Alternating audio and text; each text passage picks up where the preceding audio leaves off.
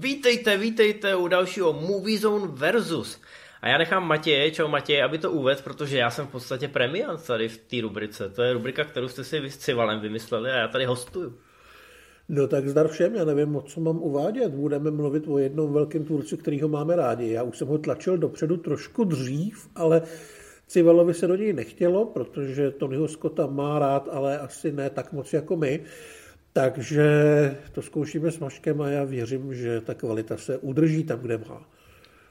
Ano, eh, Tony Scott má po hříchu kratší filmografii, ale je plná absolutních pecek a hlavně poměrně různých filmů. Spousta lidí se ho dává do takové té škatulky, toho akčního rutinéra a já si myslím, že to je příliš těsná škatulka a dneska si zkusíme ukázat proč. Je samozřejmě nutné říct, že Tony Scott na rozdíl od bráchy Ridleyho podle všeho nikdy neměl tak velký ambice, aby točil ty Oscarovky, že ty žánrovky mu vyhovovaly mnohem víc, ale natočil jich strašně moc, natočil strašně moc těch dobrých žánrovek a hlavně jsou typicky skotovský. Dneska, když se na ty jeho filmy podíváte, tak je prostě poznáte. I když už Tony Scott mezi náma není, tak si myslím, že spousta těch jeho filmů audiovizuálně naprosto v pohodě stíhá i současnost a kdyby takhle točili jiní režiséři, tak eh, budeme jenom rádi. A hlavně je radost z toho vyzobávat tu kvalitku a dávat si ty filmy opakovaně. Jich tam několik, který vydáme minimálně, já za sebe můžu říct několikrát za rok. No, ale půjdeme na to za chviličku. Já chci jenom říct na začátku, že bráchové Scottovi táhli za jeden pro vás už tehdy, když se Eh, v Británii vykulili. Ridley je trošku starší, takže naskočil, eh, naskočil do toho audiovizuálního biznesu dřív a byl takový podnikavý, takže pochopil, že aby vydělal nějaký prachy, tak musí točit eh, kratší formáty, videoklipy, reklamní spoty a tak dál a tak dál. A když Tony Scott konečně dokončil školu a zůstaly po něm jenom dluhy, tak mu Ridley řekl, hele, já vím, že bys chtěl točit možná nějaký umění, ale když půjdeš ke mně do mojí reklamky, kterou teď právě zakládám, tak do roka budeš mít na Ferrari. A nekecal, Tony Scott si opravdu to Ferrari za rok koupil a pochopil, že v těch krátkých formátech jsou ty prachy, ale vlastně i ta tvůrčí svoboda. Přesně tak, s tou tvůrčí svobodou byl potom občas malinko problém, minimálně v začátcích té kariéry, kdy se ukázalo, že Tony Scott eh, je zvyklý točit po svým a nechce úplně poslouchat, bylo z toho občas nějaký mrzení, ale na druhou stranu byly z toho velký a úspěšný filmy, takže to mrzení rychle přešlo a nakonec si v Hollywoodu vybojoval pozici režiséra, kterýmu producenti, proč neříct rovnou Jerry Bruckheimer, vlastně věřil a velmi rádi s ním spolupracovali, protože věděli, že ty filmy, které ho nechají udělat a na který budou jenom tak jako zpovzdálí trošku dohlížet, budou dobrý a budou pravděpodobně velmi úspěšný. Tak, Jerry Bruckheimer to je jméno, který se tady bude skloňovat často a jak už jsme řekli, spousta lidí považuje Tonyho Scotta možná trošku přísně za ten triumf formy nad obsahem. Jo, že jenom umí dělat ty hezké obrázky, ale málo kdy je dokáže poskládat do něčeho, co by mělo co by mělo ten emocionální zásah, nebo co by zvládalo generovat ty komplexní emoce, i kdyby to nakrásně byla pravda, já si to nemyslím a v následující hodince si pravděpodobně budeme e, skloňovat e, ty naše názory na ty různé filmy. Tak, jak řekl Matěj, eh, když se podíváte dneska na film Tonyho Scotta, tak během pěti minut poznáte, že ho točil Tony Scott a ne někdo jiný. Ty filmy jsou naprosto unikátní, i když v úvodu si třeba odskočíte na záchod a minete to jméno toho režiséra. Tak prostě z toho vizuálu nemusí ani ta kamera se zběsile hejbat, což se stalo Tonyho trademarkem eh, v druhé půlce 90. let. Eh, stačí, stačí, když vidíte to zarámování, ty eh, detaily na tváře herců, kdy díky tomu ostrýmu zrnu vidíte všechny ty pory. Ty lidi jsou dost často spocený, možná z toho, jak na ně pálí to obrovské světlo, protože Tony Scott se vyžívá v tom, že má obrovský kontrasty v tom přechodu mezi světlem a stínem že ty lidi jsou hodně ostře nasvícený a vytáhne jim to ty rysy. Každý obličej má na jednou příběh. Každý chlap vypadá tak nějak bych řekl drsnějc. A opravdu já jsem teď nakoukával některé filmy zpětně, některý jsem si osvěžoval, protože už jsem je dlouho neviděl. A ty trademarky jsou tam naprosto patrný. vlastně mě překvapilo, že nikdo takhle netočí. Já že, to, myslím, že, to nikdo, trošičku... že to nikdo neskusil po tom Tonym. Trošičku takhle zkoušel točit eh, Michael Bay, který vlastně vychází z podobných kořenů, je to taky klipář a tvůrce reklám, taky si hrozně eh, tlačí ty barvičky, ale Bayovský filmy poznáme okamžitě samozřejmě a jsou na rozdíl od toho Scotta víc, eh, víc hraný, víc blbý, víc učesaný. Ta, taková ta, ta fyzičnost a takový to opravdový napětí tam často chybí, což teďka vůbec nebereme jako kritiku Beje, ale Eh, ty základy, na kterých vlastně stojí obě ty jejich kariéry a oba ty jejich vizuální styly tady jsou velmi podobné a občas to je vidět. Já jsem si to tady přirovnal, že ty bejovky jsou přesně takový učesaný, že je to to hezký jídlo na bílém talíři, který je barevně sladěný, a kdežto ten Tony Scott vám občas naservíruje takový ten umaštěný burger na tom novinovém papíře, který dělal nějaký bejvalý mukl s rukama jako lopatama, ale vy se do toho zakousnete a zjistíte, že to teda uvařil nebo upek někdo, kdo to dělal srdcem a že to je jídlo s příběhem právě pro to, jak vypadá a odkud pochází a tak podobně. Tak já vím, že vždycky dělám tyhle ty eh, gastronomické metafory, ale já mám dost často hlad a tím bych se oslým můstkem přesunul k prvnímu filmu, prvnímu celovečeráku, k, v Tonyho filmografii a nechám to odpálit Matěje, mistra hlada, nejen proto, že je to ten hlad, ale protože tenhle film jsem jako jeden z mála neviděl. Já ještě než se do toho hladu pustím, tak uh, to zní hodně divně. Tak uh, vlastně ty jsi tady ten seznam pojal jako kombinaci průšvihů, průšvihů a hitů a ty hity většinou právě přišly až u té spolupráce s Bruckheimerem a tohle nebyla spolupráce s Bruckheimerem, takže to byl komerční průšvih. Ale je to velmi zajímavý debit. Je to vlastně upírský horor, nebo spíš upírská romance, ve kterých si hra, zahrali David Bowie, Susan Sarandon nebo Catherine Deneuve a je to velmi zajímavý film, především vizuálně. Je na tom fakt už takhle v začátcích hodně vidět, že Tony Scott eh, pracoval s tou kamerou a s těma obrazama trošku jinde než těch celovečerácích a do dneška to má velmi působivou atmosféru. A ten film, nevím, jestli je úplně dobrý, je stoprocentně zajímavý a myslím si, že jako debit byl docela překvapivý a že musel toho Skota minimálně mezi lidma, kteří se o ten film zajímají, ne úplně z toho komerčního hlediska, protože tady to úplně nevyšlo, eh, docela, docela nastartovat a říkat, že ten člověk není jenom mladší brácha z dalšího slavnějšího bráchy. Je to dobrý. Musíme ještě připomenout, že Ridley Scott původně ten film dostal na stůl, a když zjistil, že se kolem toho motá David Bowie, tak, tak říkal, hm, to mě až tak moc nebaví, to mě nezajímá. E, studio samozřejmě Bowie ho chtělo, takže přemýšleli nad tím, jak to otočit a Ridley jim doporučil svého bráchu Tonyho. Nakonec se domluvili. David Bowie byl z toho hrozně nadšený. E, když to šlo do kin, tak říkal, neexistuje žádný podobný film momentálně na trhu nebo na cokoliv, co bych si vzpomněl. A asi měl pravdu, protože po letech je to fakt považovaný za unikátní kulťák který málem dostal Oscara. Málem dostal Oscara za masky.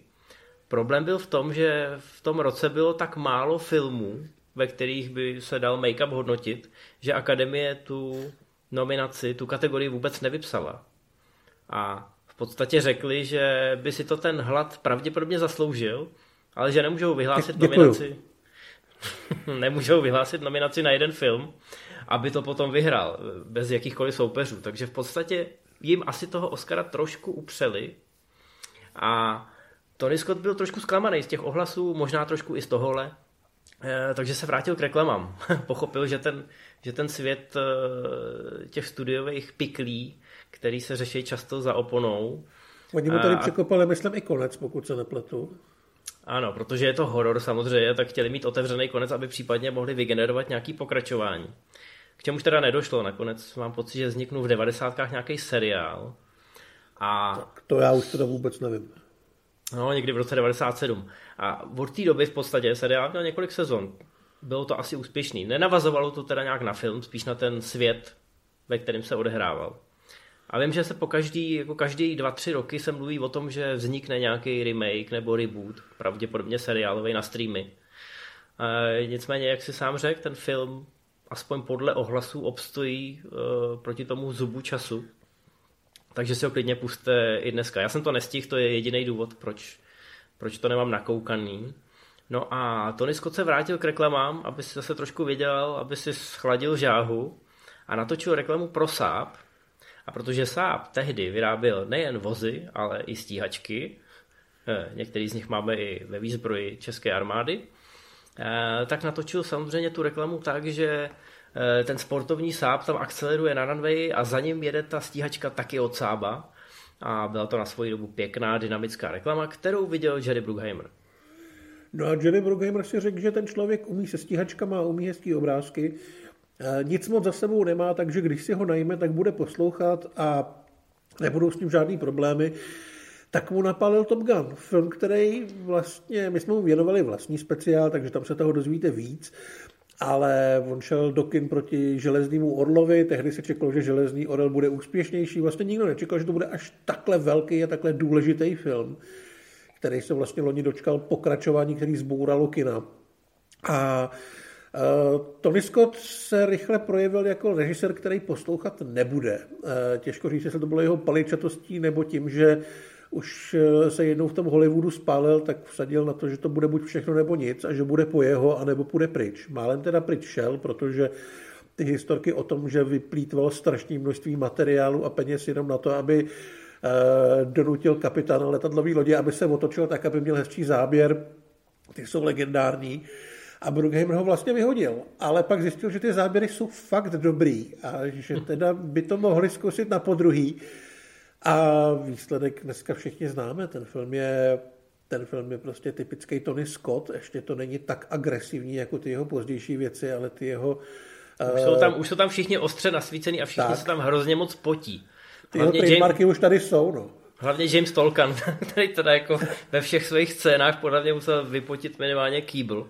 Tam mu září ale... to pleš, no. no.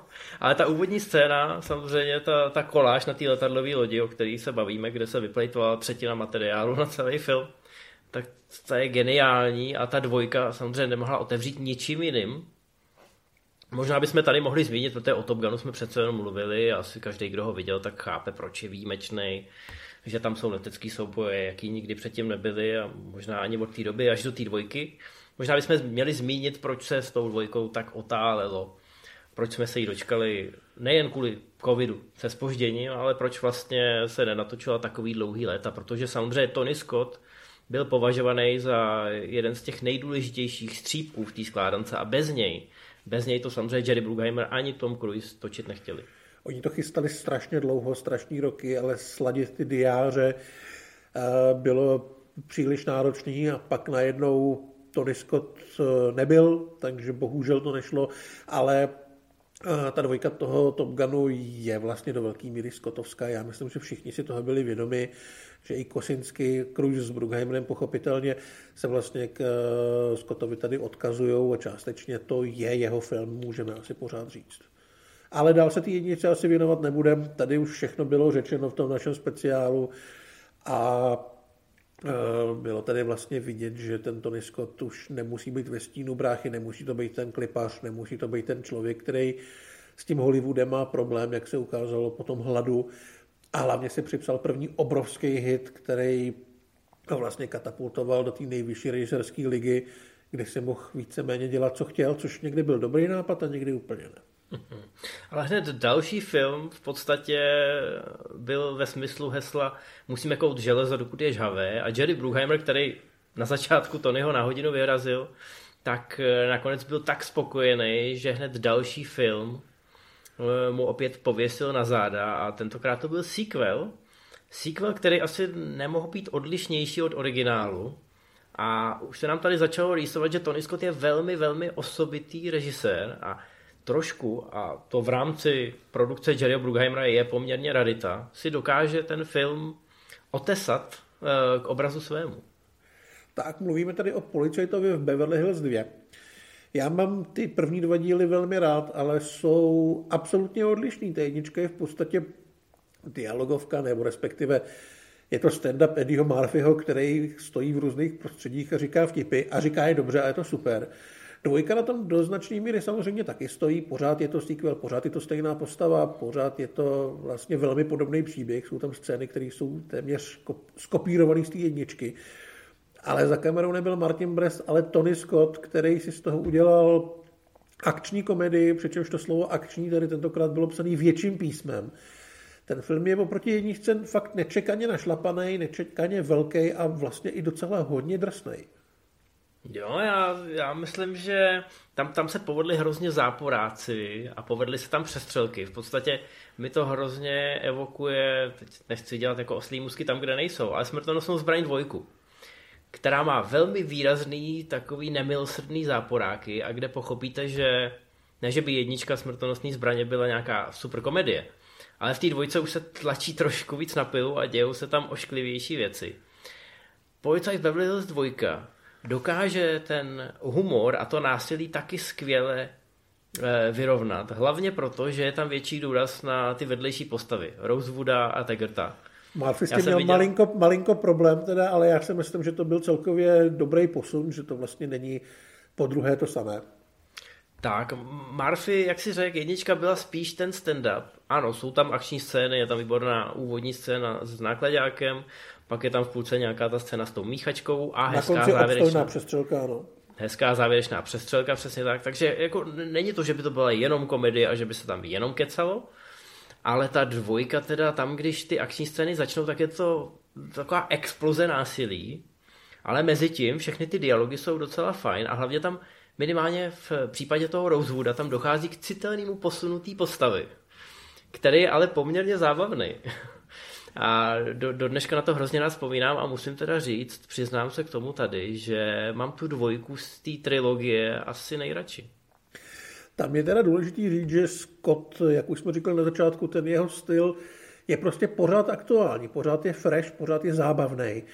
A ta jednička režijně opravdu stojí na tom, že je potřeba postavit kameru tak, aby v záběru byl Eddie Murphy a byl legrační. Ale ta dvojka vlastně dokázala nabídnout víc toho zajímavého audiovizuálu. Hrozně hezky se tady pracuje se světlem a se stínem. Já vím, že tam je ta závěrečná přestřelka v té garáži, která opravdu funguje skvěle. A Šlo to jiným směrem, myslím si, že víc skotovským. Myslím si, že všichni byli vlastně překvapení, jaký film z toho nakonec eh, Bruckheimer se Scottem natočili a eh, nechci říct, že to je lepší než jednička. To asi ne, je to jiný, ale je to správným způsobem jiný. Je to posun trošku k jinému žánru, trošku jinému stylu a je to super. A je to no, Erko. podle Murphyho to lepší nebylo, ale on ten film měl obrovský komerční úspěch, protože to samozřejmě bylo pokračování úspěšného filmu. Takže upřímně, i kdyby to Tony Scott trošku zkazil, tak by to asi vydělalo stejný peníze, naštěstí asi to tak. neskazil. A, a přesně to zapadlo do toho ročníku, protože to bylo opravdu období, kdy jsme měli tu smrtonosnou zbraň dvojku, měli jsme potom Robocopa, eh, Zkrátka to bylo takový období, kdy všichni měli obrovský bouchačky a v RKách se lidi trumfovali v tom, kdo udělá větší díru do někoho. Já jsem našel takovou hezkou trivii, že na Kids Choice Awards, eh, který se vysílali na Nickelodeon, typický dětský kanál, to, to vyhrálo film roku. Já nevím, kdo, to, kdo nechal ty děti, aby na to koukali, možná rodiče, kteří si mysleli, že to bude stejně ha, hi, hi, jako ta jednička, ale tohle je teda fakt brutální akční film místama. No je to tak a proto ho máme rádi. Ale byl to v každém případě druhý obrovský hit pro Tonyho Scotta i Jerryho Bruckheimera, takže to zacementování té pověsti toho velkého režiséra, který se nebojí dělat věci moderním způsobem, moderním střihem a zároveň vydělávat velké peníze, tady bylo naprosto jistý. A logicky musel přijít průser. ano. E, Tony Scott se dostal do těch eh, vod Ačkových režisérů, takže mu byly nabízeny i, jak to říct, seriózní látky, ambiciozní filmy.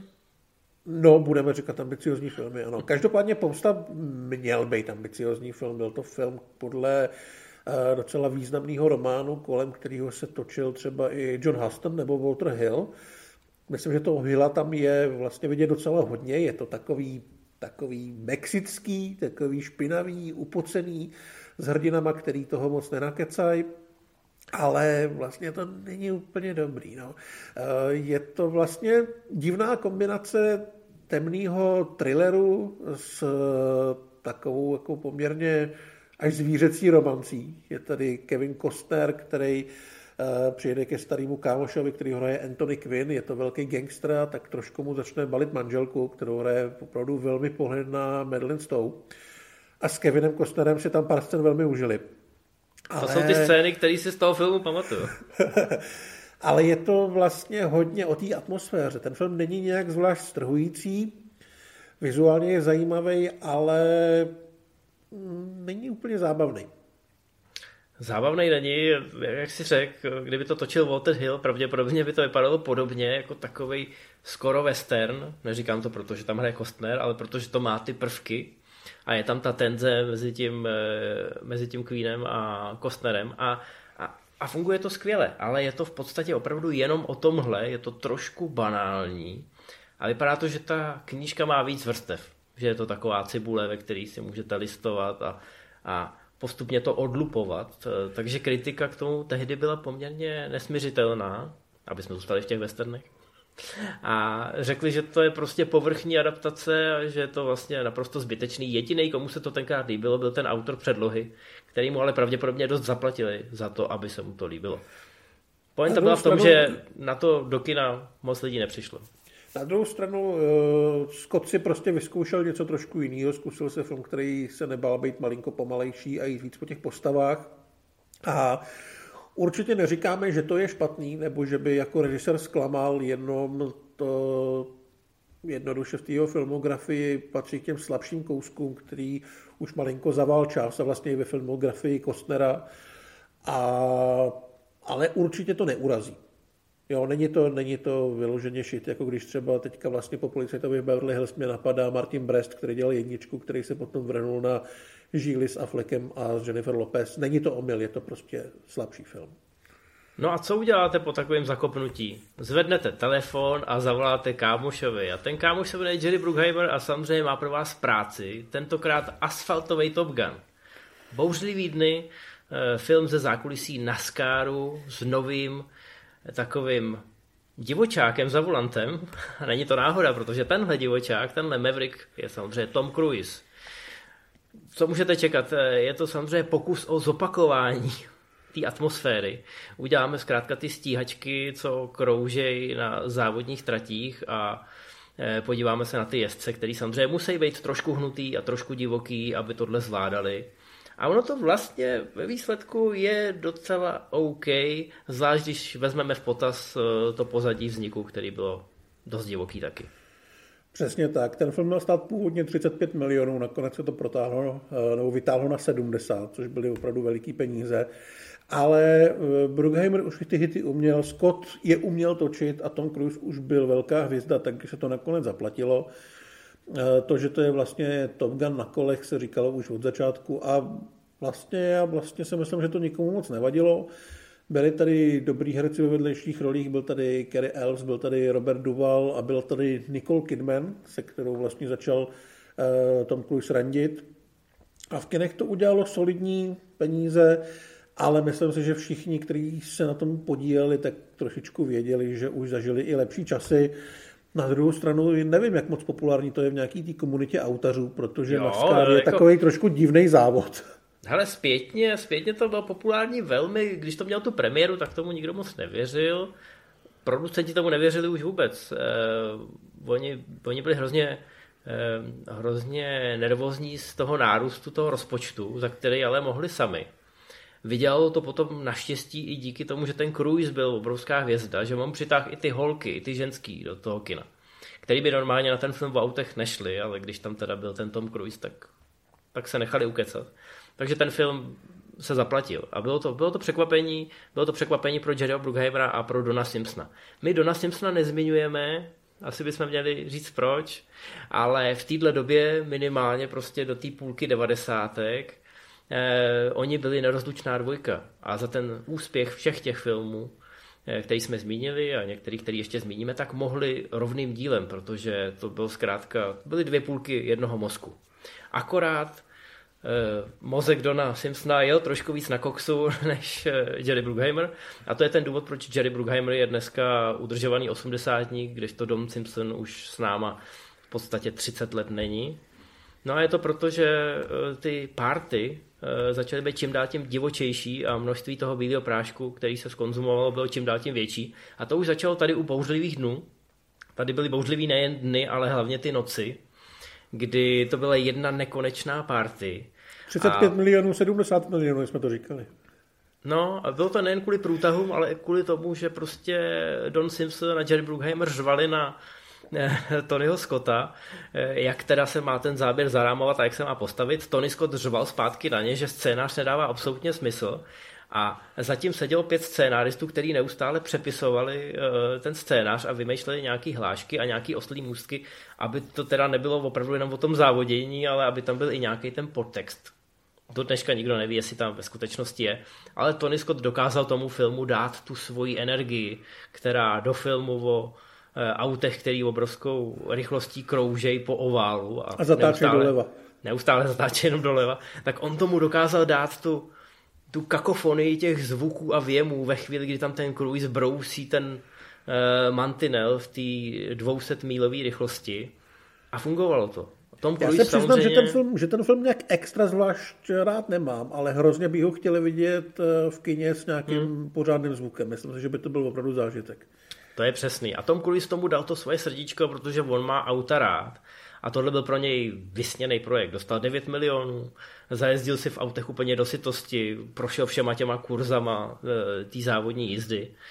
Takže tady sem se dá vysledovat i ta jeho posedlost autama a motorkama, kterou si udržuje do dneška. No a potkal Nicole Kidman, která do něj samozřejmě byla okamžitě jako mladá herečka udělaná, protože to je přece ten týpek z Top Gunu. No všichni víme, jak to dopadlo, ale, ale pro něj, pro něj to v tu chvíli bylo všechno, co si mohl od života přát. A e, obratem dal do toho filmu maximum toho, co mohl. A i díky němu e, jsou ty bouřlivý dny vlastně docela fajn. No, půjdeme na další film, který je asi víc než fajn, ale ve své době se to málo kdo myslel.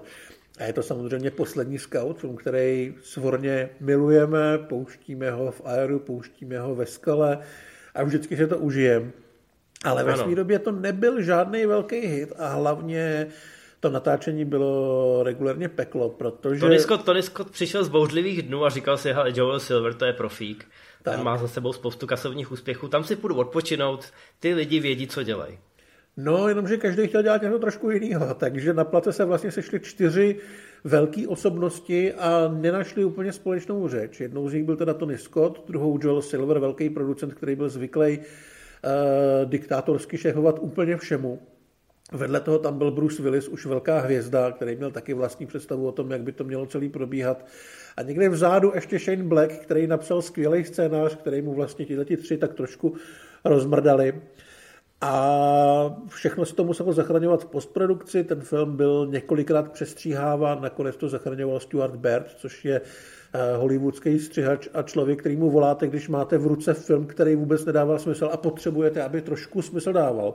Pan doktor, ano, ten, ten vyloženě tam přijde s těma, s těma oživovacíma nůžkama a toho pacienta, který už je po klinické smrti, tak přivede zpátky do blockbusterového života. No, ale to natáčení zkrátka nebylo vůbec snadný. Tony Scott, myslím si, že ten film neměl úplně rád, protože vlastně mu do toho všichni kecali a částečně mu to i vzali.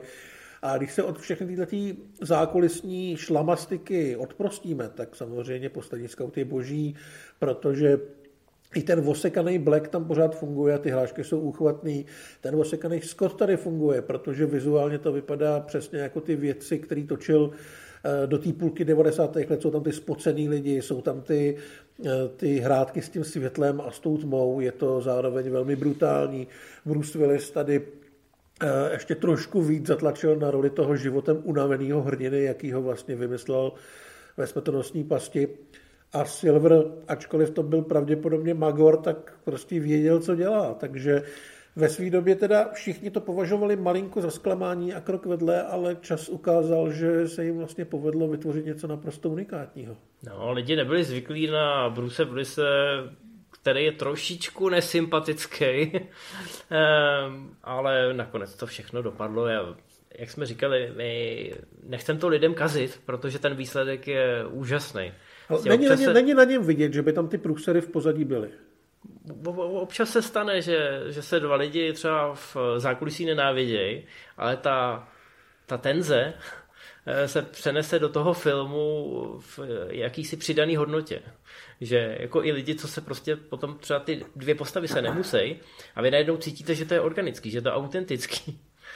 A je úplně teda jedno, že prostě v pozadí se nemuseli, protože to tenkrát nebyl internet, takže to vyplavalo na povrch potom, já nevím, dva roky po premiéře v nějakém rozhovoru, občas někdo něco utrousil. A dneska my jsme hrozně chytrý kvůli všem těm internetům. Ale možná, že je dobře, jako pro Tonyho Scotta to asi dobrý nebylo, asi to bylo psychicky hrozný záhul. A Joel Silver byl alfa samec a Bruce Willis tenkrát taky. Takže ono se to v podstatě po vzoru toho Jerryho Bruckheimera projevilo tím, že toho Tonyho Scotta drželi trošku za flíger. A ten film není tak, tak divoký. Je to takový hybrid, bych řekl, těch všech různých vlivů. Toho Joela Silvera, který samozřejmě má velmi jasnou vizi o tom, jak ten jeho film má vypadat. To Shane sebou... Blacka, který tam má ty svý typické prvky a fakující teenagery. No a je to kamarád Joela Silvera, takže ten mu asi jako povolí tu úzdu trošku víc. Ale Joel Silver má za sebou obrovskou hromadu projektů, u kterých eh, bylo opakovaně dokázáno, že má ten čuch.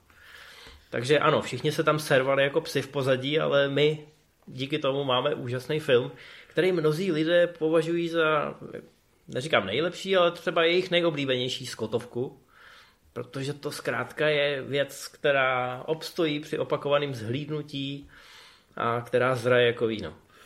Asi tak. My jsme jí věnovali taky vlastní speciál, takže pokud chcete vědět víc o Scoutovi, tak si překlikněte a puste si ho znova, víte, že to chcete. Tak a má, má výborný dialogy, protože samozřejmě Shane Black, ale v Hollywoodu je ještě minimálně jeden člověk, který je posedlej výbornýma dialogama, popkulturníma narážkama, kulometnou salvou e, verbálních diamantů a to je Quentin Tarantino. A všichni tak. říkají, jo, gauneři, to je, to je Tarantino, to je ten první, úplně první Tarantino, ale málo kdy si vzpomene, když takhle jde zpátky archeologicky do těch kořenů, tak málo kdo si vzpomene, že pravdivá romance je ten osobní, ten první scénář, do kterého ten Tarantino v době, kdy ještě seděl v té videopůjčovně, tak nasypal všechny ty svoje nápady a tužby a tohle měl být ten jeho první velký film. Ono samozřejmě chtěl režírovat, ale postupem času uh, si říkal, že se vlastně musí vybrat, takže by radši natočil Gaunery, takže pravdivou romanci prodal a skončila u Tonyho Scotta. Dlouho se tak nějak jako tvrdilo, že Tarantino ten film nemá rád a že je přesvědčený, že mu ho Tonyho Scott vlastně zničil, protože do toho samozřejmě vložil spoustu svých vlastních nápadů. Ten film měl být původně typicky tarantinovsky vyprávěný nechronologicky. Eh, hlavní hrdinové měli na konci zemřít. Eh, Scott se na obojí vykašlal, nechal je přežít, i když to bylo těsně. Vypráví v celku normálně a vlastně by si člověk opravdu mohl myslet, že toho Tarantina trošku vykastroval. Není to vůbec pravda. Tarantino sám zpětně říká, že ten film má velmi rád a že ty změny, které když mu byly řečeny, že tam proběhnou, že z toho nebyl nadšený, ale že ve výsledku mu to vlastně přijde dobrý, že tam oceňuje ten vklad Tonyho Scotta a že Tony Scott s tím scénářem pracoval tak, aby vyhovoval jeho režijnímu stylu a výsledek je prostě dobrý. Já s tím naprosto souhlasím, já mám ten film velmi rád ale toho Tarantina tam prostě všichni vidíme. Hlavní hrdina je filmový geek, který chodí do kina na starý kung fu filmy. A jeho šéf pro něj najme prostitutku, která se do něj zamiluje, do toho se tam objeví drogový díleři, nějaká mafie. Typicky tarantinovský dialogy. Já mám pocit, že ta, ten rozhovor mezi Kristofrem Volknem a Denisem Hoprem o těch Siciliánech, že to je snad dokonce Tarantino to někde zaslech u nějakého souseda, a že to je považovaný v jeho očích za jeden z nejlepších dialogů, který kdy napsal. Má to výborný casting. Christian Slater snad asi neměl v životě lepší roli. Petr Šárkyt je tam vynikající a jinak tam jsou v malinkých rolích lidi jako Brad Pitt, je tam James Gandolfini, je tam Gary Oldman a je to, je to opravdu Tarantino, který není ještě tak divoký a dostal ho do ruky prostě zkušenější režisér, který dokázal ten jeho divoký scénář upravit tak, aby byl divácky přívětivější než třeba ty gauneři. Zároveň tam je ta tarantinovská brutalita, ty pointy těch, eh, těch dialogů, ale funguje to hlavně i jako ta romantika. Ten film je skvělý. Já nevím, co bych ještě dodal. Že by to tady všechno úplně sebral, ale naprosto famózním způsobem, jako kdyby ti napsal ten scénář Quentin. Eh, je, je to, já jsem na to koukal předevčírem, po dlouhý době, předtím jsem to viděl, já nevím, možná před deseti lety. A ten film je boží, ten film je úžasný, je tam ta neklidná skotovská energie v kombinaci s těma neklidnýma, vyčerpávajícíma eh, Tarantinovými dialogama a je to Nevím, jestli je to snětek z rozumu nebo nerozumu, ale je to fantastický a je to přesně v duchu takového toho, co by kdyby. Jak se vždycky psali ještě ve starý premiér, to by byl film. Jo, když jste si dali v hlavě takový ty své vysněný tvůrce a zkusili jste vymýšlet různé kombinace. Já vím, že nedávno se nás někdo v Movies on Life ptal, eh, jaký slavný film bychom nechali natočit jiným režisérem a my jsme tam jako říkali takovou tu odpověď trošku vyhýbavou, že když už ten film byl dobrý, tak proč bych ho nechával přetočit někoho jiného, i když taky experta. Ale v tomhle případě se to v podstatě vstalo. Kdyby to natočil Tarantino, jasně, bylo by to levnější, pravděpodobně by to bylo Tarantinovský, bylo by to dobrý. Ale my tady je vlastně tady... dobře, že to Tarantinovský není, že opravdu se tady spojili dva, řekl bych papírově, absolutně odlišní tvůrci ale podobně jako u toho skauta to zapadlo, tentokrát teda pravděpodobně i bez toho, eh, bez těch problémů na tom place. A výsledek je podle mě jako jedna z takových těch Tarantinových, kterou člověk může pustit i svátečnímu divákovi, protože tam nejsou ty, ty jeho divočiny. A Scott tomu dodal, si myslím, věci, které tehdy Tarantino neuměl, eh, třeba tu romantickou linku. Já mám pocit, že tomu se vlastně Tarantino docela často vyhýbá i ve svých vlastních filmech, když třeba v Jackie Brown a tak tam něco takového zkouší. Ale myslím si, že Scott jako režisér byl tehdy logicky podstatně vyzrálejší a dokázal tomu dát, i když něco ubral, tak tomu dokázal podle mě víc dát. No byla to neuvěřitelná konstelace, ke který opravdu často nedochází. Tenkrát nikdo netušil, co z Tarantina vyroste. Ale jsme tady a je to prostě křižovatka, kterou tenkrát nikdo nedokázal pořádně odhadnout a možná i právě proto se k pravdivý romanci vyplatí vrátit a ocenit.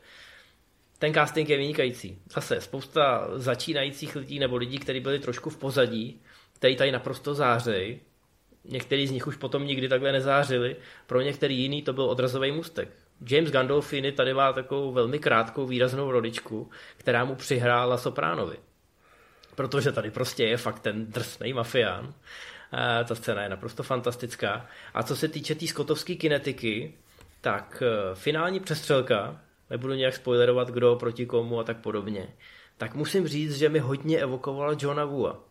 A Tony Scott tohle to umí, protože když on dělá přestřelky, tak tam teda lítají věci s duchem. Jo, všechno, co má křídla, i to, co nemá křídla, prostě když se do něčeho střelí, tak se to rozprskne na tisíc kousků. Tam je jasně vidět to, ten videoklipový původ.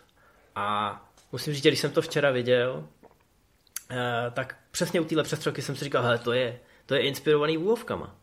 A samozřejmě, Což kdyby, by to točil, kdyby to točil Tarantino, tak Přesně, kdyby to točil Tarantino, tak jasně vidíme, odkud vítr vane, jo, hele, ten je zvů a úplně udělaný.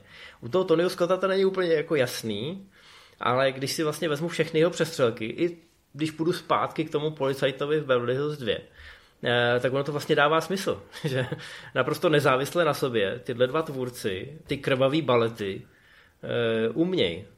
A mají to prostě v sobě, že takhle točí ty své přestřelky a je to součást jejich tvůrčí den a naprosto nezávisle, aniž by jeden popisoval od druhého. No, takže pravdivou romanci si dejte. Já vlastně jsem ji neviděl strašně let, takže dneska si asi udělám hezký večer.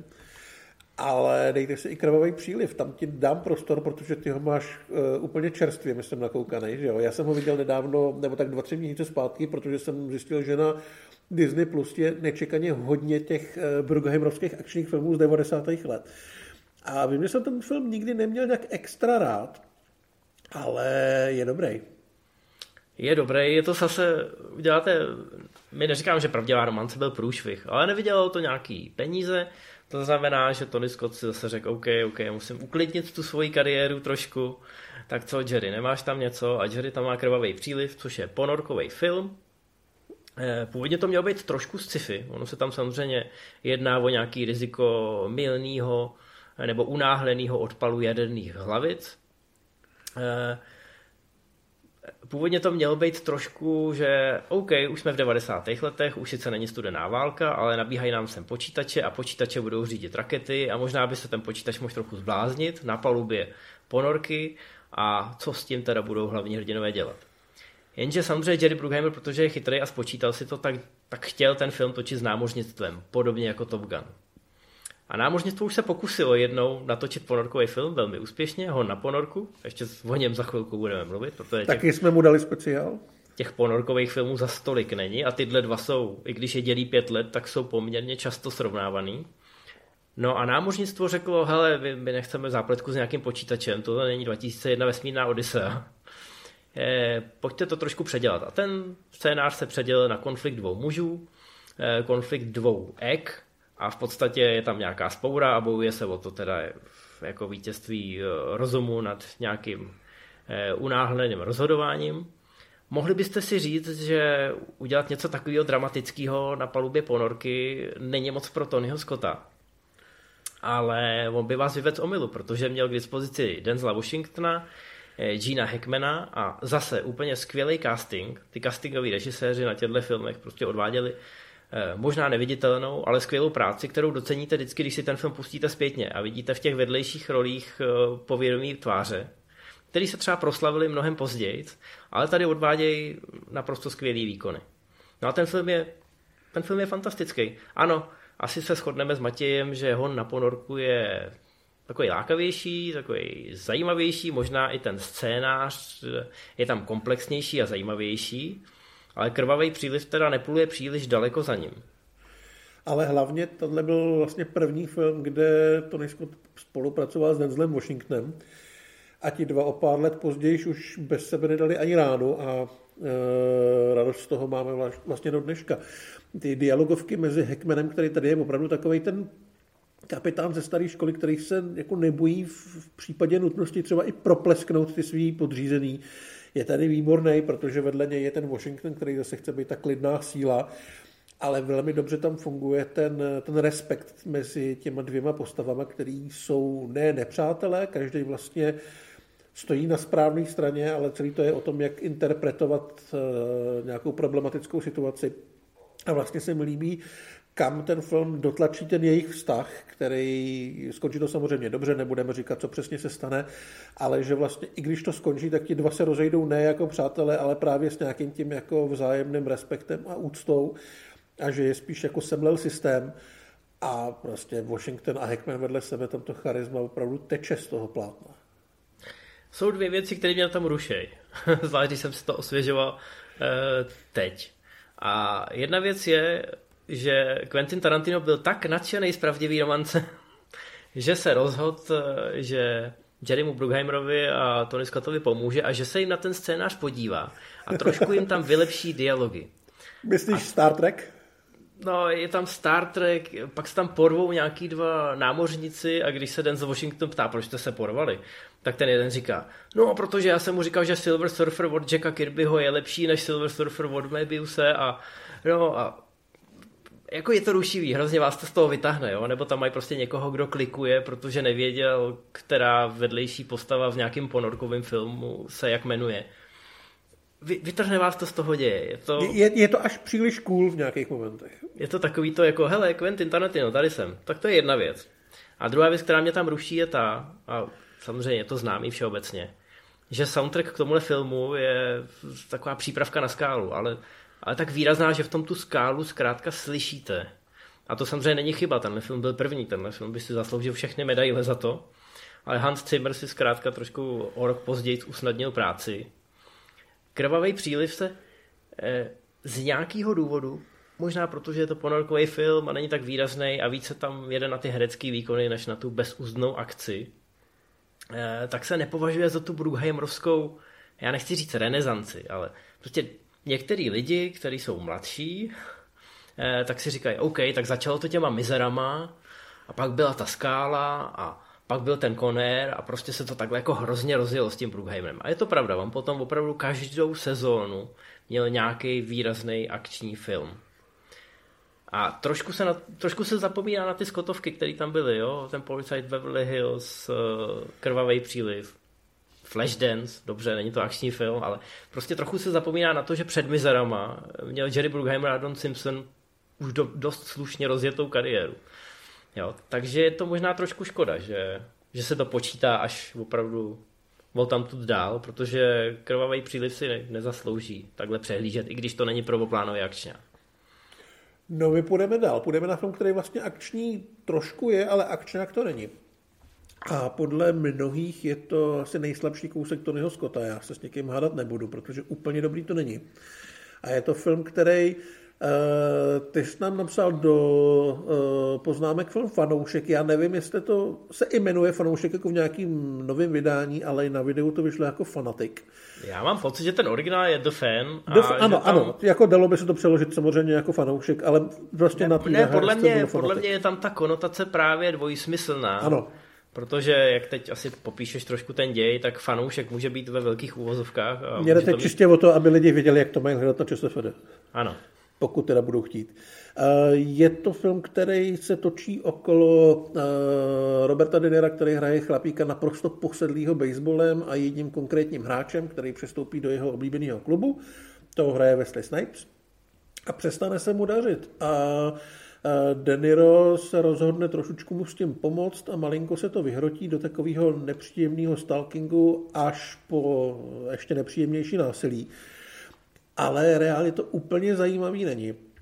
A Scott na to kejvnul hlavně, protože chtěl točit s Denirem, že baseball ho absolutně vůbec nezajímá. A myslím si, že Deniro tady odvádí dobrou práci. Snipes je tady, no měl i lepší role, řekněme, ale jinak to vlastně trošičku připomíná takovou light verzi taxikáře nebo krále komedie, prostě nějakého člověka, který to nemá v hlavě úplně v pořádku a je tam nějaká nezdravá posedlost eh, nějakýma věcma. A ono to není jako reálně příliš napínavý, ani úplně strhující. Já popravdě si ten film pamatuju hlavně kvůli tomu, že tam v jedné scéně ubodá Benicia del Tora a hrajou k tomu Nine Inch Nails a já jsem tady v té scéně vlastně tuhle kapelu poprvé zaznamenal ale mm, Skota tam vidět určitě je, protože vizuálně, i když to není tak vděčný jako ty jeho akčňáky, tam jsou nějaké scény, kde on se s tím dokáže eh, vyhrát tak, jak to u něj máme rádi, ale jinak je to reálně průměrný thrillerový drama, který dopředu táhne ten Deniro jenom tím, že je Deniro. Tak, já, já jsem to nevěděl, takže tady se musíte spokojit s, s Matějovým popisem. Poměrně mě zaujalo v trivích, že v době, kdy přijal uh, tuhle tu fušku, tak už byl uh, domluvený s Jerry Bruckheimerem, že bude dělat nepřítele státu a že v podstatě toho fanatika využil, aby si tam vyzkoušel nějaký nový kamerový kejkle, protože chtěl ten svůj vizuál posunout kus dál. A od nepřítele státu všichni víme, že tam jsou poprvé takový ty Tonyho veletoče. Jo, že kamera jako hodně e, zběsile rotuje a že tam jsou takový ty velký zoomy ze stratosféry až někam na, na mateřský znamínko na nose. A to pravděpodobně, teď mě můžeš potvrdit nebo mi to vyvrátit, to pravděpodobně některé tyhle ty prvky už jsou v tom fanatikovi. E, něco takového tam je. Je to samozřejmě mnohem intimnější film tím, že se zaměřuje na dva hrdiny, respektive vlastně jenom na jednoho. Ten Snipes tady trošku bokem. A to blbnutí s kamerou tam vidět je, ale vlastně se sem úplně nehodí, protože ten film má být e, mnohem víc psychologický drama nebo psychologický thriller. A jsou to takový dva světy. Je vidět, že to prostě pro Scotta bylo buď to technické cvičení, anebo ta radost z toho, že pracuje s Denirem. Mm, no a pak tady máme nepřítele státu, to je myslím rok 98. Will Smith už je velká hvězda, máme tady hezkou lákavou zápletku, takový ten high concept eh, v akčním blockbusteru, technotriller o síle technologií a sledování. No a Jerry Bruckheimer chtěl Tonyho Scotta, protože věděl, že ten jeho styl se přesně bude hodit k této zápletce. No a my si můžeme říct, že měl pravdu. Dokonce se možná i díky účasti těchto těch dvou povedlo nalákat Gina Hackmana, který už si tenkrát zatraceně vybíral a je to je to jeho poslední nebo jeden z posledních filmů? Jeden z posledních filmů, pak ještě něco natočil. Myslím, že skončil o nějaký tři roky později nějakou tou idiotskou komedii Starosti starosty, nebo jak se to jmenuje. To není špatný mimochodem, jako je jo. to idiotská komedie s Rayem Romanem, ale vlastně Gene Hackman je tam kouzelný, takže okay. nezatracoval bych to úplně. OK, dobře, dobře, já jsem to neviděl. Ale tady je Hackman super a je teda vlastně výborný, že on se objeví jako ten bývalý agent, který vlastně jediný tuší, co se děje a může trošku toho hrdinu mu osvětlit, v jaký se ocitl situace, tak se objeví až někdy po hodině. A celý to táhne Will Smith, tu první část, ale hlavně to táhne ten Scott, protože ty jeho hrátky s těma satelitama, ty zoomy a oddalování kamery a rychlý střihy do těch, eh, do těch dodávek, kde se dějí ty agenti, který nějakým způsobem sledují, co se okolo děje, tak to je, eh, to je strašně rychlý, strašně strhující. Má to výborný honičky, který vlastně Eh, stojí na tom, že nesledujeme pořád jenom toho člověka, jak běží po ulici, ale právě i ty satelity a těch spoustu týmů, který ho nahánějí, každý úplně jiným způsobem a z jiné pozice. A má to výborný scénář. A hlavně, jak se říkal, u toho eh, u toho krvavého přílivu i tady je ten casting absolutní lahůdka. Tam opravdu je každý scéně je minimálně někdo, kdo měl být slavný nebo minimálně známý. Nebo teprve, jako... teprve bude slavný, no, je tam Jack no. Black v úplně miniaturní je roličce. tam Jack Black, Barry Pepper, Scott Kahn, Jamie Kennedy a takovýhle lidi. A Gabriel Byrne tam má výbornou roli. A myslím a si, je... že to je jako nejvyzrálejší Scottův film, protože tady ještě úplně neexperimentuje s tím vizuálem, což dělal trošku později a zároveň už to řemeslo a tu spolupráci s Brugheimerem má naprosto zmáklou. Hmm. Je to skvělý, je tam na konci taky velmi, velmi pěkně provedená přestřelka, která trošku evokuje tu přestřelku v pravdivý romanci. To je taky takový Mexican standoff. A hlavně to téma, to téma tenkrát hrozně rezonovalo. CIA a FBI se vyjádřili v tom smyslu, že to rozhodně není pravda, že nic takového nepoužívají. Já si pamatuju Což... v nějakém rozhovoru někdo řekl, ten, ty jsi říkal ten film z roku 98, že ta technologie, která se tam používá, je 15 let stará. Jo, takže, takže no, prostě já jsem chtěl, paranoici já jsem... podle mě byli ještě paranoidnější najednou. Já jsem chtěl udělat ten vtip, eh, že CIA a FBI řekli, že, že to nepoužívají, že správně by si to měl přeložit, že už to nepoužívají. No, ale bylo to skvělý. Do dneška jeden z vrcholů toho žánru. Napůl je to špionážní žánr a napůl je to takový ten specifický subžánr muž na útěku, který samozřejmě všichni mají rádi. No a Tonymu Scottovi to přihrál další špionážní film, který je teda podstatně nenápadnější. Zase spousta lidí na něj ráda zapomíná, ale je to herecký koncert. Tak, mluvíme tady o Spy Game, což byl film, ve kterém se sešli Robert Redford a Brad Pitt jako dva agenti. Redford byl vlastně mentor, který musí zachránit uh, Pitta, který se ocitl, tuším, že v Číně, uh, vlastně v, zajetí, nepřátelských špionů.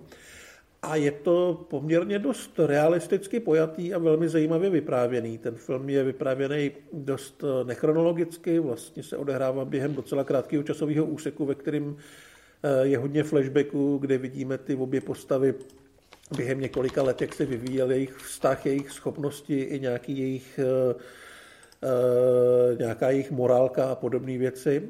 A končí to docela dobrou akční scénou, ale považovat to za akční film by podle mě byla chyba. Ona to je fakt dialogovka. Je to dialogovka, je to opravdu takový pozvolný, dokonce je tam i No, je tam romantická linka v podstatě, jo. Je, je. Přizvejme si to. A Brad Pitt to uchopil velmi, velmi citlivě a je to film, který tak jako plyne a myslím si, že se do vás zavrtává čím dál tím hloubějíc, když mu to dovolíte. Já ho mám moc rád. I díky té účasti Redforda trošičku připomene 70. léta, takový ty věci, hmm. kdy Redford hrál v těchto těch paranoidních thrillerech jako Tři dny Kondora a podobně. Těžko, těžko bych hledal film, který je tomu nějak podobný, ať už v době svého vzniku nebo hmm. historicky. Traduje se, že Brad Pitt odmítnul hlavní roli v Bornovce, která potom šla k Metu Damonovi, aby si mohl s Redfordem zahrát, protože těchto těch příležitostí moc nebylo. Brad Pitt jako Jason Bourne by byl asi dobrý, ale jsou to zkrátka obojí úplně jiný filmy a já jsem svým způsobem rád, že máme oba. Asi tak, no. Takže to zkuste, je to něco zase trošku jiného, je vlastně fajn, že uh, Scott nikdy uh, nezapadl do nějaké té škatulky, kterou vlastně sám i pomáhal vytvářet, že se nebal utíct k něčemu jinému a k tyhle tý, dá se říct, retrošpionážní záležitosti, třeba tam se to ukazuje. A vždycky mu to šlo. Ale pak přišel podle mě film, který můžeme považovat za možná nejdůležitější v jeho pozdní kariéře, protože definoval jeho styl, definoval jeho herecké obsazení pro další filmy a hlavně dobrý. Je to muž v ohni. Je to muž v ohni, je to, je to creasy, je to zkrátka takový ten, on tady nehraje tátu, ale je to fotrovský akčňák. Tak ještě předtím, než to začal dělat eh, Neeson na plný, na plný úvazek. A milion dalších lidí, podstatně méně úspěšně. Eh, pro Denzla Washingtona to byl nejen začátek doživotního přátelství s uh, Tony Scottem, nebo no, ne no nebyl začátek, to začátek, že už dělali, už, sebou... dělali už ten krvavý příliv, ale tady prostě se z nich stala nerozlučná dvojka. Ale pro Denzla to znamenalo i poměrně zásadní výhybku v jeho kariéře, která mu přinesla, bych řekl, nejen spoustu peněz, ale i řadu ocenění. A tady je prostě, tady z něj kape to charisma a ta, ta chlapskost a jak to říct, no prostě unesou Dakota Fanning a, a on si jde pro ní. Denzel Washington jako pan Chua a pan Bodyguard si jde pro ní a jde si pro ní přes mrtvoly doslova a do písmene a Tony Scott to umí prodat jako fakt nikdo. Tohle byl film, který nejenže zadefinoval tu novou Tonyho vizuální fazónu, ale zkrátka nepodobal se ničemu předtím ani potom a myslím si, že všichni ostatní v Hollywoodu, co v tomhle žánru fungovali a že tenkrát ještě akční filmy byly svým způsobem na vrcholu, protože eh, ještě jsme tu neměli tu komiksovou, eh, komiksovou vlnu tak rozjetou, tak si všichni řekli jako ty vole, podívejte na to. Myslím si, že určitě některý tvůrci, včetně těch nejvýznamnějších, si v soukromí vlastního obýváku řekli, tohle bych chtěl umět. Ale já bych s tebou úplně nesouhlasil v tom, že nikdy nic nepřišlo potom. Podle mě vlastně po muži v ohni vypadají všechny filmy z Mexika úplně stejně, jsou žlutý.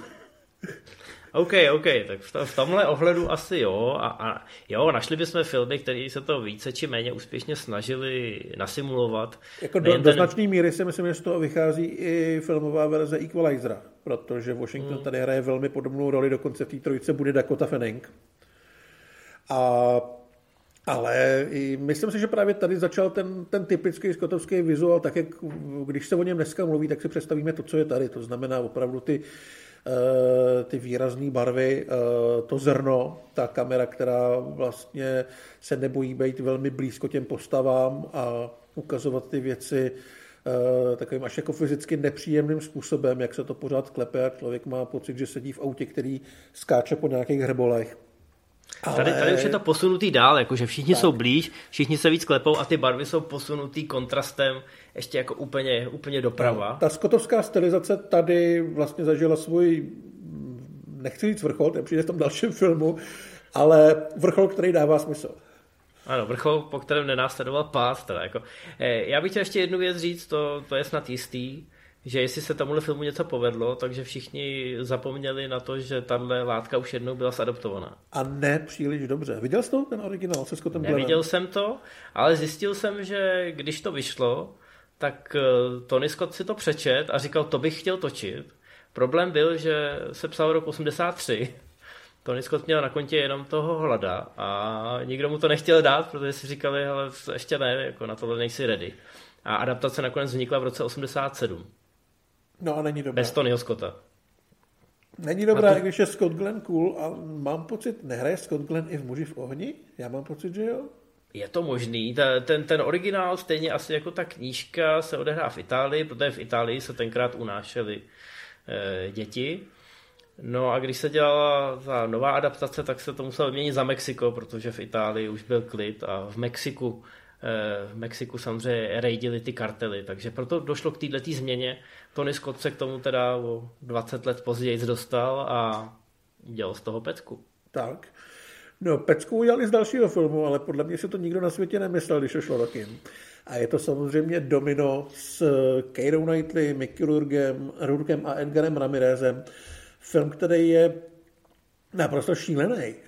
A já nikdy nedostanu z hlavy, a to už, uh, už po těch ukázkách, protože Keira Knightley to tam vždycky opakovala asi šestkrát, už v těch ukázkách, jako I am Domino Harvey, I am a bounty hunter. S tím svým anglickým přízvukem a všichni si říkali, jako, co to, co to kurva je, už po těch ukázkách. A pak si bylo do... nějakých 19 nebo 20, že jo, tehdy. Ano, a skutečná, asi... skutečná Domino Harvey je taková paní, která by nás asi jako srovnala letě na jednou. No, Keira měla 20 kg i s tím Desert Eaglem, který držela v ruce a který ji převažoval dopředu samozřejmě. Ale jo, když, když se to pustíte, tak zjistíte, že to je dvouhodinová verze toho traileru, že jako hledat v tom smysl začátek nebo konec v podstatě nejde. Je to obrovský rauš, těžký drogy.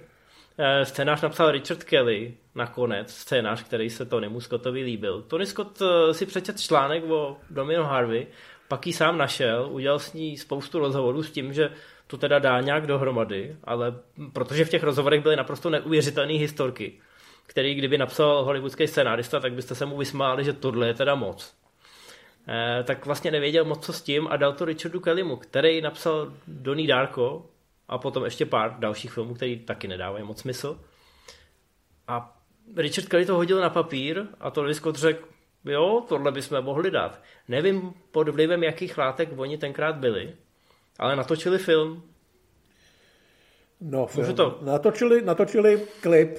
Můžu to klasifikovat jako film? Tak, Má to stopáž já, já, já, já, to, já mám Domino strašně rád. Jo. Byl jsem já podle tak, mě jeden já... ze tří lidí na světě, kterým se to líbilo, už když to šlo do kina.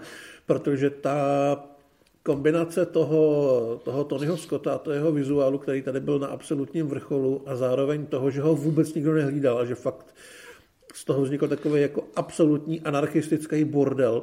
Je tak... to nekoherenční a je to opravdu je to experimentální. Ano, je, je, je to eh, postmoderní. V tom nejlepším a možná i ostatních slovech, smyslech slova. A, ale jako působí to jako blockbuster, působí to jako studiový projekt, při kterém si každou minutu říkáte, jak to mohlo projít přes kohokoliv. A Keira Knightley tady hraje jak o život, absolutně neskutečně. Prostě eh, holka, kterou nikdo skoro neznal, která hrála předtím teda v Pirátech z Karibiku, ale hrála tam ty třetí housle. A najednou prostě tohle je absolutní zjevení. A ona tam stojí vedle toho Mickeyho Rorka. A dokáže ho přehrát.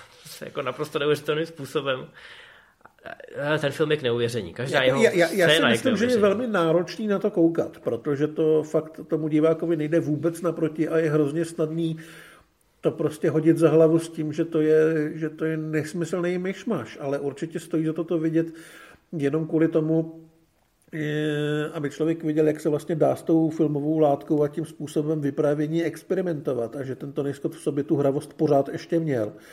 To, že mu na to dal někdo hromadu peněz, který potom eh, všichni splákli do hajzlu, to je samozřejmě problém, ale naštěstí nenáš. Takže já vlastně hrozně cením, že on i ve svém věku a potom, co měl už jako 20 let velkou kariéru, byl schopný natočit film, o kterém sám podle mě musel tušit, že to eh, že mu to vlastně dost podrazí nohy při nějakém dalším vyjednávání mm. v hmm. Hollywoodu nebo tak, jo. A jako už jenom, to... už jenom ten, ten casting, jo, jako říkáš, Keira Knightley super, mohl to postavit na tom, že to je mladá holka, která ale věděl, že asi nikoho nepřitáhne, ale prostě dostat tam vedle ní Edgara Ramireze a Mickey Hrurka, to si musel spočítat, že ty mu ty lidi do toho kina taky nedostanou. Jo?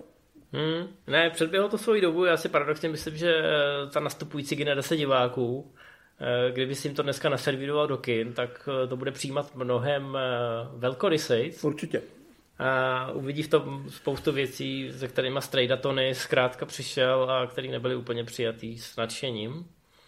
On teda potom, když už mluvíme o tom absolutním vrcholu jeho stylu, on potom natočil kráťas do série The Hire od BMW, Beat the Devil, kdy myslím, že použil přesně tenhle ten vyprávěcí mechanismus, řekněme, po, po, popišme to takhle, buďme hodní, a stlačil to do nějakých osmi minut. A Beat the Devil to je opravdu jako acid trip. Hmm. To jako, myslím, že to najdete na YouTube, protože tentokrát to všechno zaplatilo BMWčko, takže je to dneska volně přístupný. A to je asi teda peak Tony Scott, protože to opravdu máte pocit, že jste si něco vzali. A budete si to možná muset pustit po druhý, jestli jste neblouznili. Ale tak to prostě je. Samozřejmě, jak si řekl, trošku trošku to tu, tu jeho image posunulo směrem, který možná nechtěl. Vlastně ale naštěstí... potom ty jeho, ty jeho další filmy jsou dobrý, ale jsou je na nich hrozně vidět, jak uh, už se malinko hlídá. jo, jak už vlastně točí, nechci říct na zakázku, ale už s takovým tím asi stylem, který by se v tom Hollywoodu těm studiím líbil mnohem víc. No a naštěstí je tady kámoš na telefonu a to samozřejmě není nikdo jiný než starý dobrý JB, Jerry Bruckheimer. A vedle něj eh, druhý kámoš na telefonu, který je Denzel Washington. Ano, ano. Eh, příběh tohohle filmu je takový, takový zajímavý, protože on si to napsal, mám pocit, Terry Rossio, který samozřejmě z Pirátů, eh, měl u Jerryho Bruckheimera takový biankošek, že si teda může něco napsat osobního a že mu to teda sfilmujou. A on si napsal takový technotriller, který má spoustu zvratů a spoustu takových nečekaných twistů. On vlastně sám říkal, že měl, měl v tu chvíli fakt pocit, že napsal další šestý smysl. A zároveň říkal, že pak přišel Tony Scott, který mu to rozboural a udělal z toho film Tonyho Scotta. Ale ono to vlastně jinak nešlo, protože Denzel Washington říkal, že to bez Tonyho Scotta dělat nebude.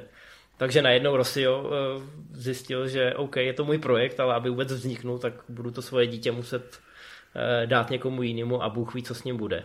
Ale dostal za to 5 milionů dolarů, já si myslím, že ho to zase tak moc nemrzelo. Jo, asi ve výsledku. Hele, jeho kariéra tím rozhodně neutrpěla. My jsme dostali film, který je fajn, který je hodně chytrý, hodně zajímavý, ale dovedu si představit, když vím tohleto pozadí, že v alternativním vesmíru to možná mohlo vypadat trošku jinak. Hmm. Takhle tady máme uh, takovou poměrně nezvyklou detektivku, ve který, jak říkáš, Tony Scott trošku ubral z toho rauše, samozřejmě i pod taktovkou Jerryho Bruckheimera, a natočil další fajnový film s Denzelem Washingtonem. Tak, a s Denzelem Washingtonem natočil i další film, který je taky docela fajnový, ale když ne tolik. Nebyl komerčně moc úspěšný a vlastně se asi všichni shodnou na tom, že byl dost zbytečný. Je to únos vlaku uh, 1, 2, 3, nebo únos vlaku Pelem 1, 2, 3. A je to remake docela slavného filmu ze 70. let, ve kterém se zahráli Walter Matthau, nikdy nevím, jestli to jméno čekám dobře, a Robert Shaw z Čelistí, o tom, jak čtveřice zločinců eh, zastaví New Yorkský metro a v tunelu se vezme pár rukojmích a začne docela ostrý vyjednávání, který vlastně vede eh, chlapík, který dělá pro, eh, pro MHD, žádný velký policajt, což je tady Denzel Washington, ten tady vlastně hraje takového úplně obyčejného chlapa, který by nejradši jako utek někam pryč, protože má ještě nějaký vlastní problémy a nechal to na policii, ale host to musí dělat on.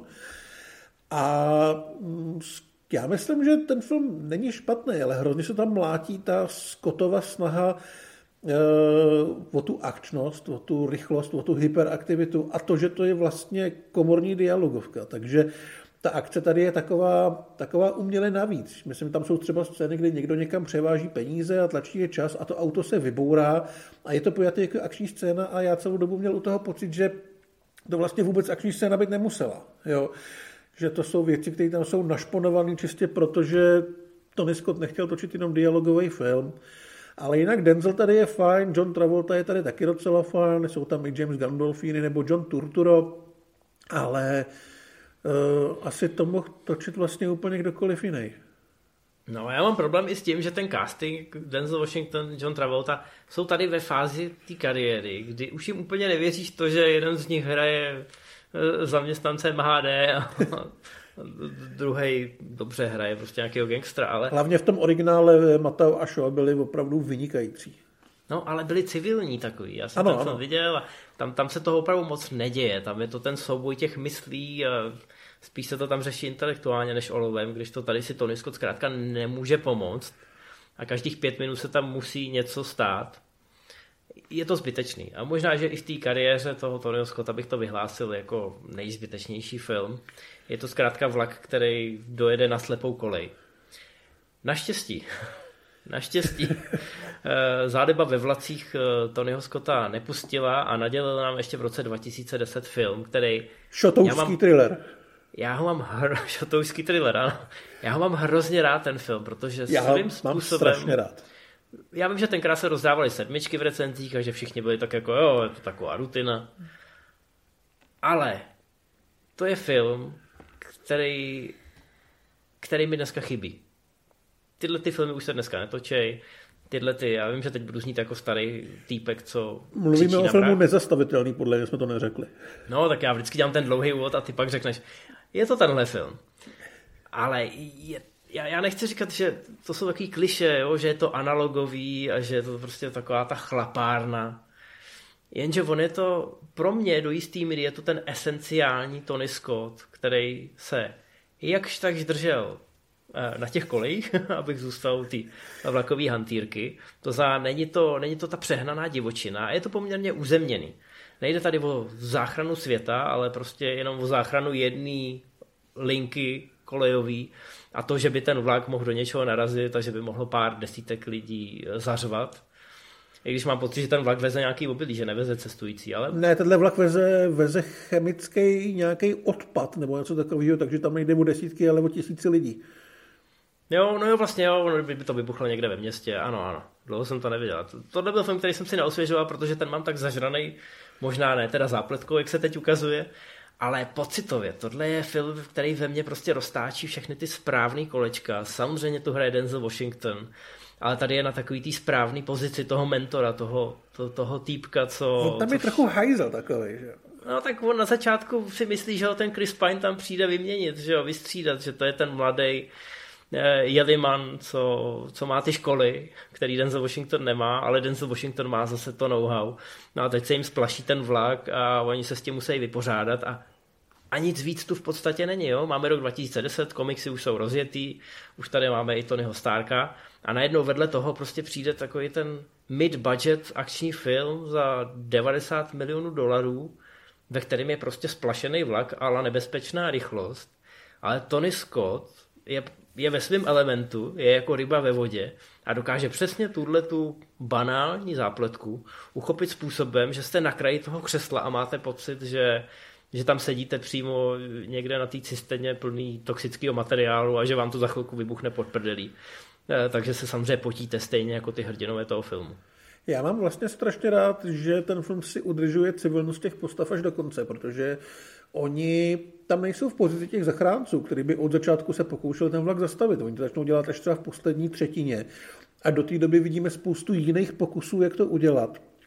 A dává to pocit, že, dá, že koukáme na nějaký film z nějakého komplexnějšího velkého světa, kde opravdu se nečeká na to, až jeden starý a jeden mladý strojvůdce zachrání město, ale pokoušejí se tam to zastavit, myslím, eh, nějaká národní garda, že tam je no taková je tam scéna, hlavně, je tam kdy, kdy tam zkoušejí rozstřílet ty kola, pak tam máš toho chlapíka v tom vrtulníku, který se pokouší spustit a vždycky se oni jako trochu bojí, že ti řeknou, co je hmm. zač, jo, a všichni jsou obyčejní. I to, u toho, myslím, z toho vrtulníku říkají, že to je nějaký uh, veterán z Afganistánu nebo z Iráku, ale není to prostě žádný Superman. Jo? Jsou, Takže... tam, jsou, tam ty, jsou tam ty mikropříběhy, to je no, úplně no, no. skvělý a mně se líbí, že celou dobu mají v uchu Rosario Dawson a setkají se s ní vlastně až úplně na konci, kdy ten vlak zastaví.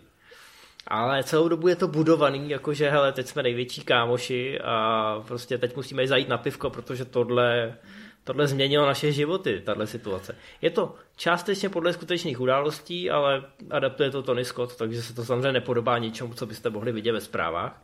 I když je tam trošku ten vizuál toho zpravodajství použitej a je to skvělý. Yeah. Je to skvělý, je to jeden z těch filmů, já mám seznam takových deseti filmů, u kterých vím, že ho můžu doporučit úplně komukoliv. Prostě, já nevím, na recepci OSN, nebo když jdu tam někam na ambasádu v Saku a někdo se mě zeptá, jestli bych nevěděl o nějakém filmu, který by si mohl večer pustit, nebo když jdu do hospody s eh, lidma eh, z Movie Zone, který to samozřejmě všichni viděli, ale prostě s někým, o kom vím, že má rád filmy a jsme v hospodě, nebo prostě kdekoliv, komukoliv, tohle je jeden z těch filmů, který mám pocit, eh, že je univerzální. Pokud teda mluvíme asi o chlapech, jako nedoporučuju to úplně, je úplně napříč pohlavíma, ale je to zkrátka něco, co podle mě musí oslovit širokou uh, škálu diváků a fanoušků mm. filmu jako takových. No a bohužel to je poslední Tony Scott. Je to velká škoda, on už to s náma nějakou dobu není, protože se rozhodl dobrovolně skončit se svým životem, když zjistil, že jeho zdraví není úplně v takové kondici, jaká by byla ideální ale zůstalo nám po něm spousta zajímavých věcí. Měl samozřejmě rozjetých i spoustu dalších projektů, které nikam nedotáhnul. Byly docela zajímavý, bylo tam, byl tam trailer Pozdamrplatz, který se měl točit okolo dvou zabijáků, který zjistili, že mají zabít šestiletou holku a zjistili, že se jim do toho úplně moc nechce. Tam si měl zahrát Mickey Rourke, Jason Statham, Javier Bardem. Byl tam remake eh, Válečníků, na který já jsem se tehdy hrozně těšil. Vlastně starý slavný film Voltra Hilla o tom, jak eh, všechny gengy New Yorku nahánějí partu z malého gengu, na kterou někdo hodí vraždu. Mělo se to hrávat v Los Angeles a Tony Scott se kvůli tomu dokonce sešel s hlavama tamních gangů, který slíbili, že eh, se budou podílet natáčení a že vyhlásejí příměří a že jestli chce, takže mu na Long Beach naženou 150 tisíc lidí, že to bude opravdu jako velkolepý. To taky nedopadlo. Byl tam vlastně film o zrodu eh, Hells Angels motorkářského klubu, byly tam nějaké adaptace Johna Grishama a spousta dalších věcí. Je to škoda, já si myslím, že filmař jako on by i dneska měl co říct, minimálně tím svým vizuálem, který eh, byl unikátní, zároveň si myslím, že byl dost fresh na to, aby i v tom roce 2023 dokázal fungovat tak jako před těma 10, 15, 20 rokama a byl to dobrý vypravěč. A myslím si, že Hollywood by si ho dneska vážil, protože v té záplavě filmů, který se nám dneska servírujou, tak tyhle ty osobitý tvůrci, u kterých opravdu na první dobrou poznáte, kdo točí a o čem točí, těch je jenom hrstka. Ty si tady zmínil toho Waltera Hilla, tak toho už taky eh, to už taky nevidíme. Tyhle dva se navzájem hodně podobaly, ostatně teď jsme těch pojítek našli hned několik eh, v tom průřezu filmografií. A v podstatě kromě možná dvou filmů jsme dneska v tom seznamu a v tom přehledu nenašli nic, co by, eh, co by neobstálo při zpětným kompletování, takže pokud tam máte nějaký díry v té skotovské eh, filmografii, tak neváhejte, puste si to, poděkovat nám můžete potom v komentářích. Budeme na to čekat. ne, ne, ne. Eh, Ridley Scott samozřejmě bude vždycky jednička, protože jako režisér asi můžeme říct, že byl trošku lepší, ale na druhou stranu Tony Scott nejspíš vůbec netoužil po tom, co dělá brácha. Úplně si, si ho nespojuju s nějakýma ambicemi točit gladiátory a podobné věci. Byl to řemeslník, ale byl to absolutně špičkový řemeslník. A to vlastně někdy stačí. Tak, to je pro dnešek všechno. Doufáme, že se vám tenhle průřez líbil a my se s váma budeme těšit eh, zase na viděnou dalšího významného režisérského jména. Mějte se, čau. Čau.